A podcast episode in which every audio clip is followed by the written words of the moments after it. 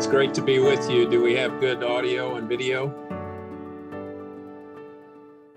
All right, I'll assume we do. Well, it's great to be with you, Andy. Uh, no doubt uh, I will be cheering for Army, as I always have. And I would get killed because my uh, father in law, my wife's dad, is uh, class 46 from West Point. So West Point uh, is uh, really deep in our world. yeah, I love serving by the best Navy in the world, except for uh, one day in December, and then we're we're combatants on the battlefield. Um, Andy, you mentioned the Valor Farm. That's what's behind me. That's our barn where we have our horses do equine therapy. We have an indoor riding arena and things. But the, the fun thing is that, and many of you know about this, I won't belabor this at all. Um, we're starting to move veterans into houses, and that's powerful. We wrap a, a, a quilt around them and we give them uh, gifts uh, symbolic to uh, welcome them to family and then we pray over them. And it's just a very meaningful time. And as you can tell i just get teary talking about that. And then equally meaningful as uh, people some of some of those uh, in new jersey have actually donated houses tiny homes for veterans to live in. And each one of those houses we dedicate so we've had two house dedications in the last two weeks. Uh, we'll soon be dedicating a house to uh, Uncle Dan. Uh, that's Andy's uh, uncle, who was a distinguished veteran and uh, well respected by the whole family. And so Uncle Dan's legacy will be able to extend far beyond uh, his earthly life because every day a veteran that lives in that house will look at the biography, the picture of Uncle Dan, and be inspired to stand a little taller, uh, serve a little more, uh, and that's the way it is with with all our our veterans in those dedicated homes. So uh, yeah, you can talk to Andy, talk to me. It's it's a work in progress. We're seeing wonderful life transformation. The thesis is that uh, America's veterans are an untapped national treasure. And uh, from a, I'm at a, I spoke on national security at Liberty University yesterday, and I said one of the major national security issues is uh, how do we prepare people for the military? Less than 25% are even qualified to go in because of their lack of uh, mental, behavioral, or physical capabilities.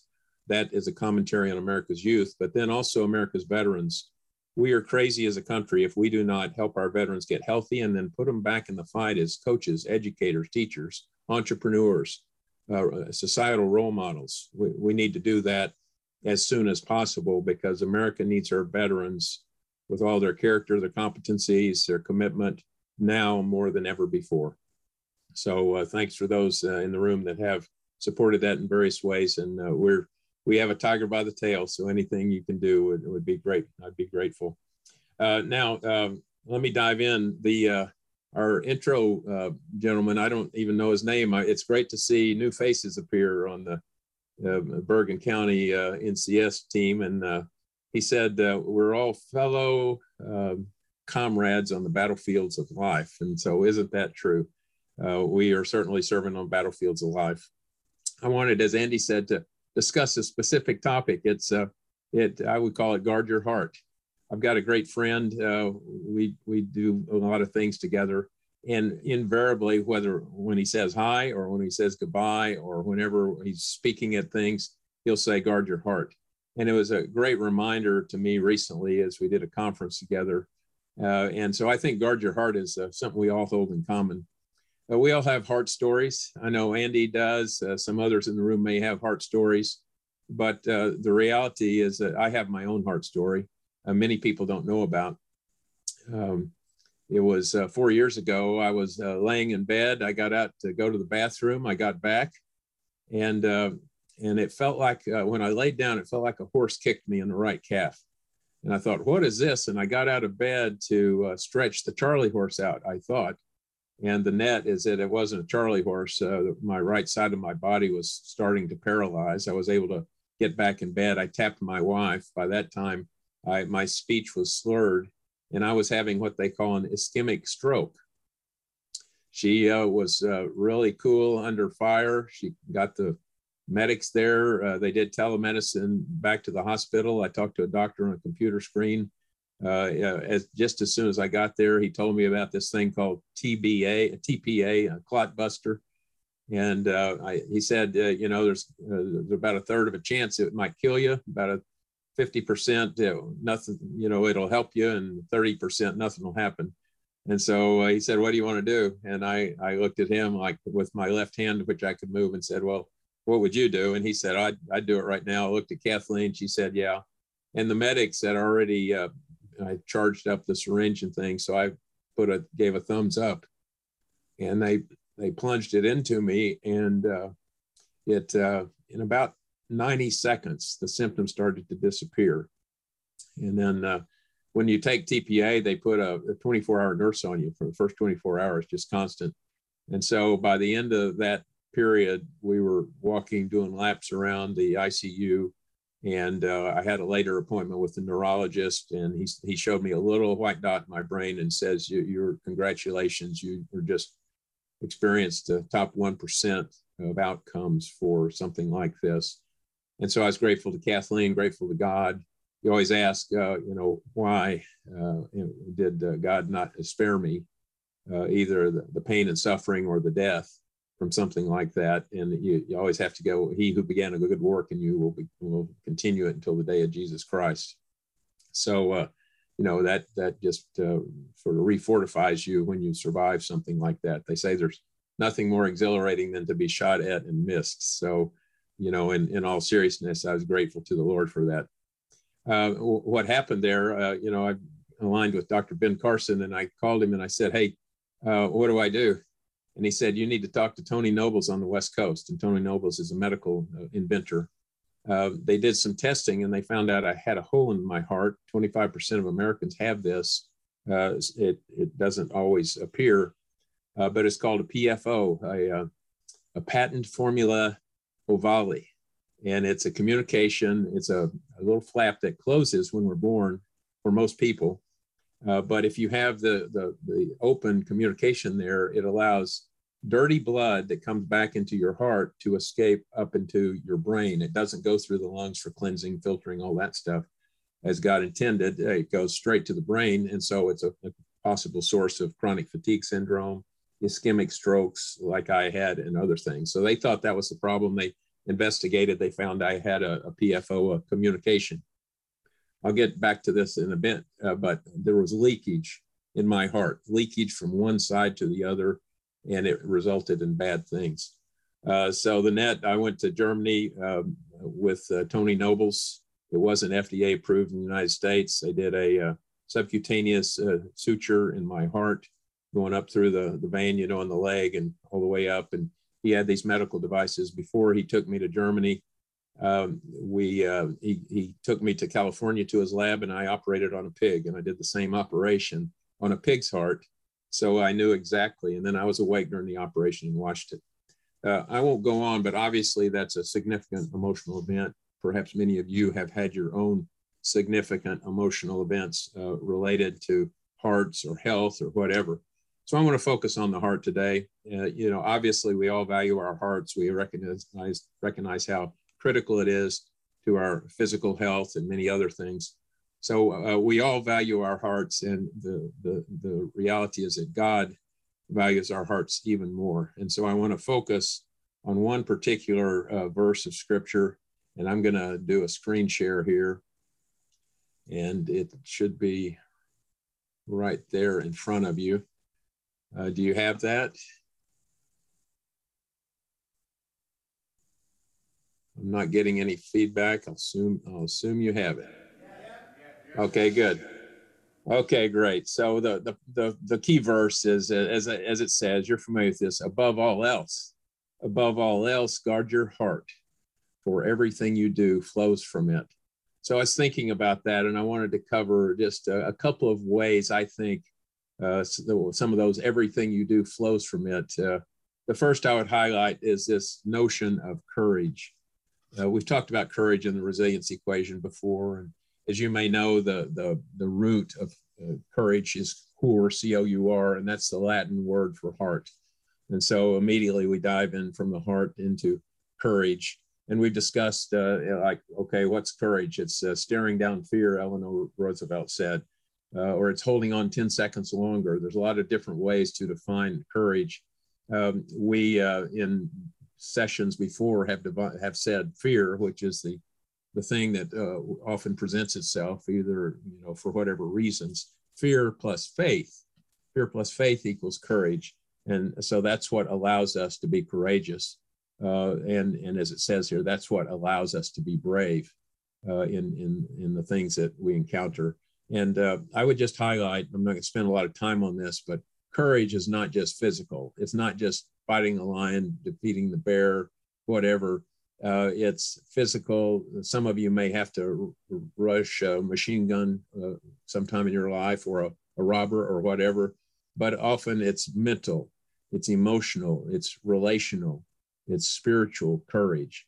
Uh, Louis Zamperini out of uh, Unbroken, his greatest act of courage was walking down about 50 yards down the aisle. He'd been captured by the Japanese, tortured, uh, great airman before that, all those things. But his great act of courage was 50 yards down the aisle to say yes to Billy Graham, and that changed his whole life.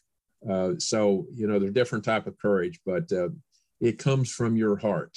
And if you've got leakage in your heart, if you've got bad things impending on your heart, you know, Vince Lombardi said, "Fatigue makes cowards of us all."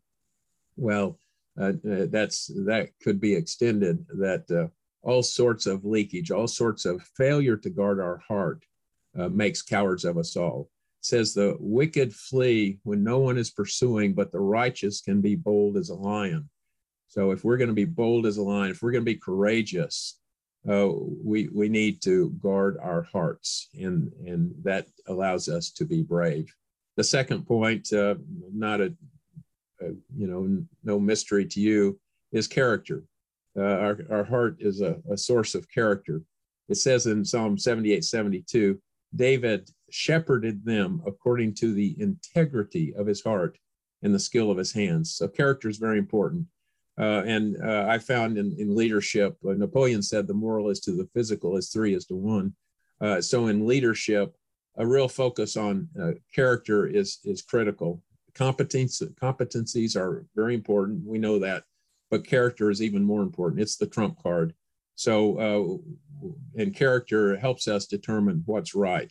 Obviously, we as men of God can uh, can go right to the Word of God. That's where we determine what's right and true and honest and just.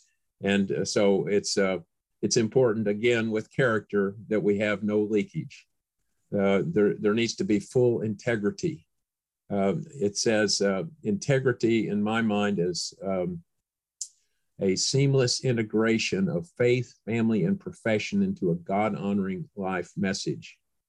So if we have any leakage in our heart, so to speak, if if we're uh, duplicitous between how we act at work, how we act in our family, how we act at church, if there's a lack of integrity, a lack of in the Navy, they call it watertight integrity. It means it doesn't leak. So if if there's no leakage out of our heart or no bad things impacting on our heart, then we are able to maintain the character that God has put in us, continue to grow and and to do what's right in God's eyes.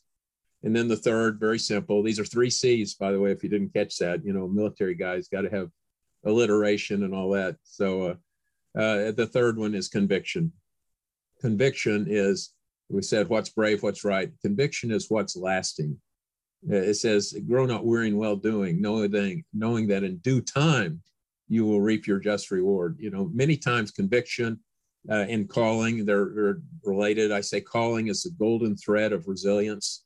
You know know your calling ahead of trauma and, and transition and things. Remember your calling in the middle of the battlefields uh, and, and when you've been body slammed and then after the fact revalidate your calling because god uses trauma transition other things to uh, redirect our lives if we listen to a still small voice. So conviction is very Im- important. Uh, i would highlight uh, uh the conviction and what's lasting is directly linked to uh, perseverance as well.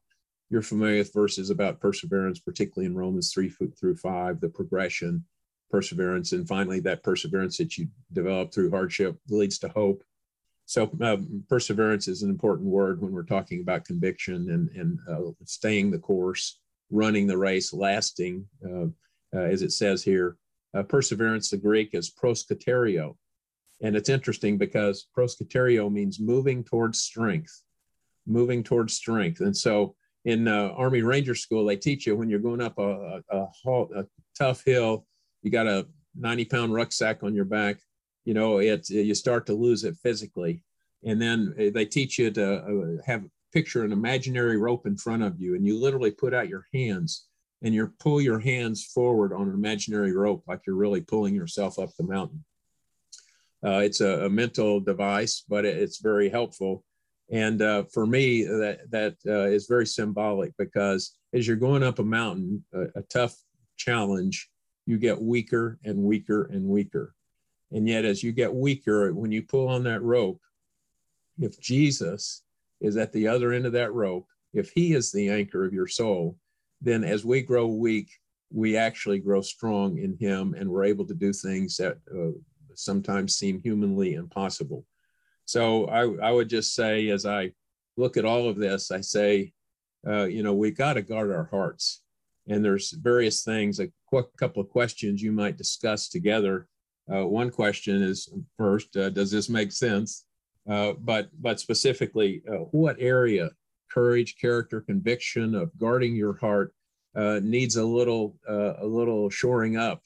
Uh, where might you have some leakage uh, between uh, you know the outside world and your heart? Uh, you know for me sometimes it's just simply tv it's internet those things that you know innocent it's innocent enough it seems but it it uh, even if it's not pornographic or anything like that it even that can become an addiction a distraction it can provide leakage in your heart so so what is that for you and uh, and then specifically, where do you need to to guard? Let me stop this here. Where do you need to guard your heart uh, in these uh, three areas? So the questions you might ask. Now, uh, let me let me conclude. Um, above all else, guard your heart, for everything you do flows from it. Okay, that's important. We know that. Courage, character, conviction. Tournier, Paul Tournier, you've heard me say this before, perhaps. He says, "We fall the way we lean." So if we're going to fall the way we lean, we need to be leaning in the right direction.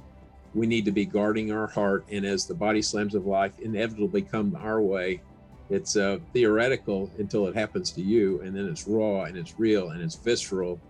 Uh, and you're going to hope, you're going to wish that you'd been guarding your heart and you fall in the right direction into the arms of the living God, hiding under the shelter of his wings until the destruction passes by, whatever form that takes. If we're not guarding our hearts, we'll fall in the right in the wrong direction. If we are guarding our hearts, it will prevent leakage. It will allow us to be brave. It will allow us to to pursue the right things out of our character, and it will allow us to uh, invest in things that are lasting, uh, and we'll we'll get there with perseverance uh, and and with a sure assurance of our calling in Jesus. So, with that, men, that's all I would have to say. God bless you. It's always great to be with the team in New Jersey. I love you guys, and I wish I was there with you in person. Take care.